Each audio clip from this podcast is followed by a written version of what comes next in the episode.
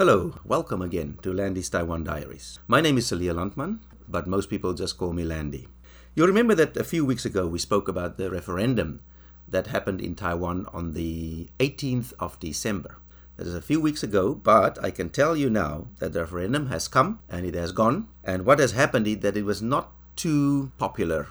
Not too many people went out to vote. I believe it was just over 40%. And you might remember that I mentioned something like that might happen.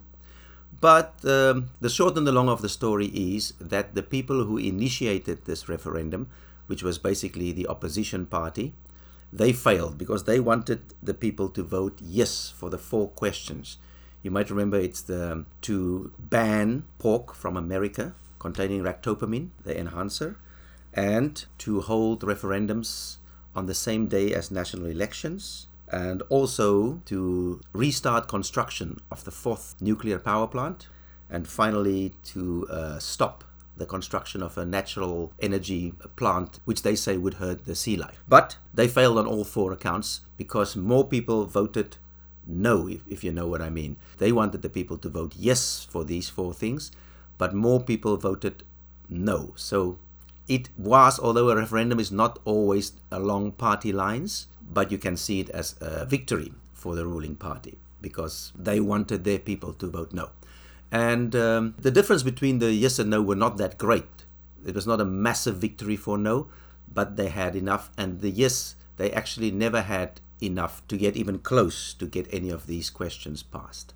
So in the end, you can look back and you can say, okay, the government has won this one, and now it will be not that easy to uh, start new referendums with similar questions. There's a law that says now you have to wait a few years before you can do something similar.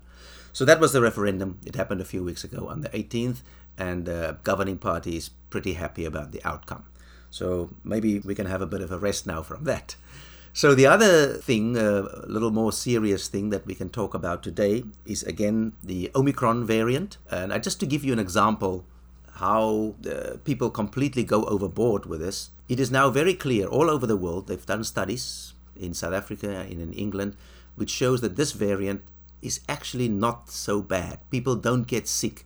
Hospitalizations are down by 70% and so on. But for some reason, the governments in the world and also the government here in Taiwan, they have decided that nobody is allowed to get sick from this virus. People can die on the roads, People can die from hunger. We can close people's uh, businesses, but you are not allowed to get this virus. And that is starting to get to people a little bit. People who read the news a lot will know that people in Holland are locked down over Christmas and New Year. And in other countries, they're also, like in Italy, I believe, they now have to wear masks inside and outside again. This, in spite of the fact that the virus is just like a flu, people don't really get that sick. To give you an example, what I saw in the newspaper here in Taiwan, I opened the newspaper and there's a massive headline, and it screams, uh, as I told you before, just to digress for a moment, we don't really have domestic uh, infections. We haven't had for a long time, except the time when the researcher got it, right? All the cases are caught at the border, shall we say. They, when they come into the country, be it uh, mm, foreign workers or Taiwanese people returning, they get tested at the border, they go to quarantine, and 99.9% uh, of the time they catch the virus there. So the virus never actually gets into the community.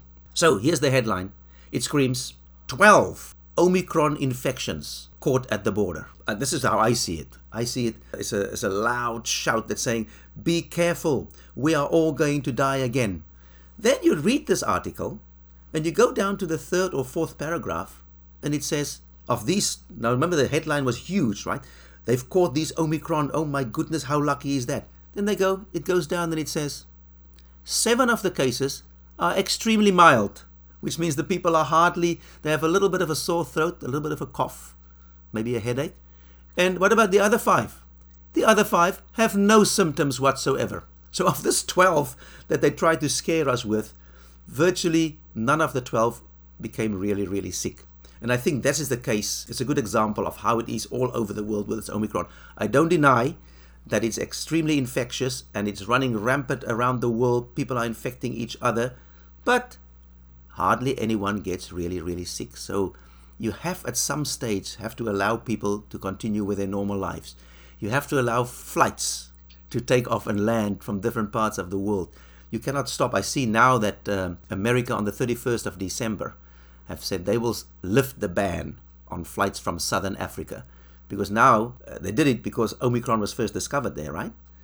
But now the other parts of the world have more Omicron cases than Southern Africa. So what is the what is the purpose of keeping a, a flight ban to Southern Africa? So they're going to lift it. Hopefully, other countries will follow suit. So those poor people in Southern Africa and the rest of Africa can can be linked to the outside world again.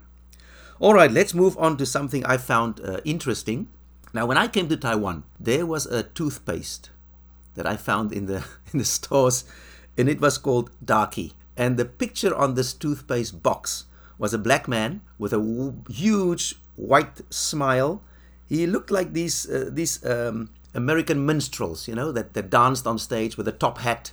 Those those guys, right? And there was a picture of this guy, black with these white teeth, and it was called in English darkie, and if you translate the Chinese, it is called uh, black people toothpaste. But not long, I found that interesting because I would say that's a little bit racially insensitive, right? It is words that we don't really use uh, much anymore.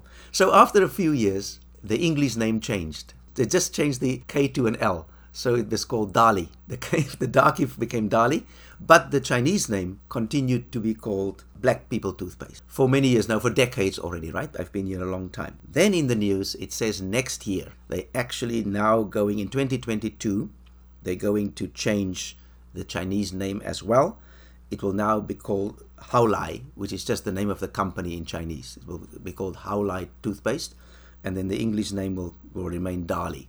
So I think that's a pretty a pretty good move because um, I think it's a little bit strange that uh, in the times that we live, they would still persist with that name, which made some people smile, but I'm sure it made some people a little bit unhappy. And they also added that they have a five-year plan to make their packaging 100% recyclable. So that's uh, more good news from this company that uh, they, they have their products all over Asia. And uh, so very soon we'll see the Darlie toothpaste, and the Chinese name will be Haolai, which is uh, quite an improvement, I think. All right, let's see what else can I tell you. Oh, yes. So uh, Christmas came and went, and you won't believe it, but in Taiwan, which is not the coldest country in the world, we actually had a white Christmas. Now, not for everybody you would have had to travel to the highest mountain in Taiwan called Jade Mountain, and there, right on the top, we had some snow on Christmas Day. So a few park rangers, I suppose, had a white Christmas, but uh, the rest of us, it was cool uh, in the north, but not not very cold. But some people, at least, had a white Christmas, something that doesn't happen too often here in Taiwan. So there was snow, and there is still snow on the on the high mountains as winter really approaches today. Actually, as I talk to you, we have uh, welcomed a nice cold front, and people are actually bundling up against the coldness. So winter is finally here. And then finally, one more thing I would like to share with you is I, I saw also in the newspaper an article about a man, a motorist, who for many years he has been ignoring the, the authorities. He never pays his uh, parking tickets. He never pays his fines that he gets. Uh, like, like after a while, if you don't pay your parking ticket, you get a fine, right? So he's he's ignored that. He's uh, ignored all messages from the motor vehicles department and the traffic police.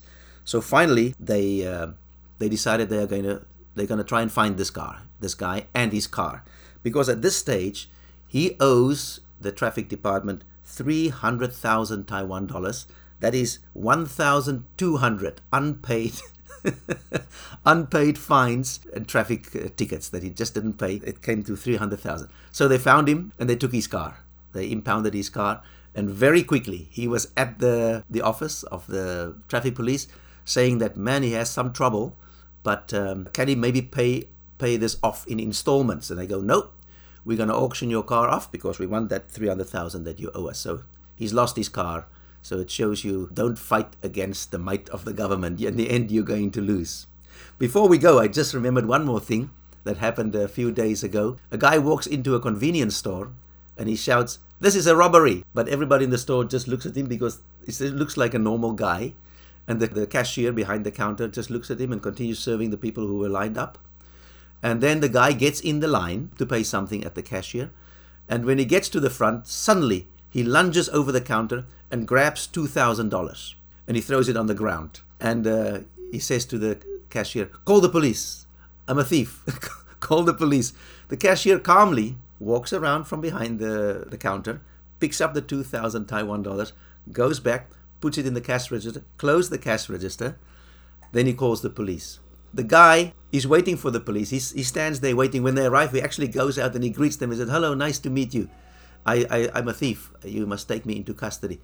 They take him to the police station for an interview. It turns out he hasn't had a job for a long time. He doesn't really have money and he wants to go to jail so he can get food. Poor guy. But I think he's not going to get to jail because they just uh, they uh, are going to the charges against him are going to be really light charges, something that you don't really have to go to jail for. So his plan didn't work. Poor guy. Let's hope he had some Christmas food and that somebody will um, will give him some food for the new year. Talking about the new year, the next time we talk to you will be 2022. So, to all our listeners, we wish you a very happy new year and a very healthy new year. And uh, we'll see you again soon. That brings us to the end then of this episode. We hope you enjoyed it. And until we talk again, goodbye.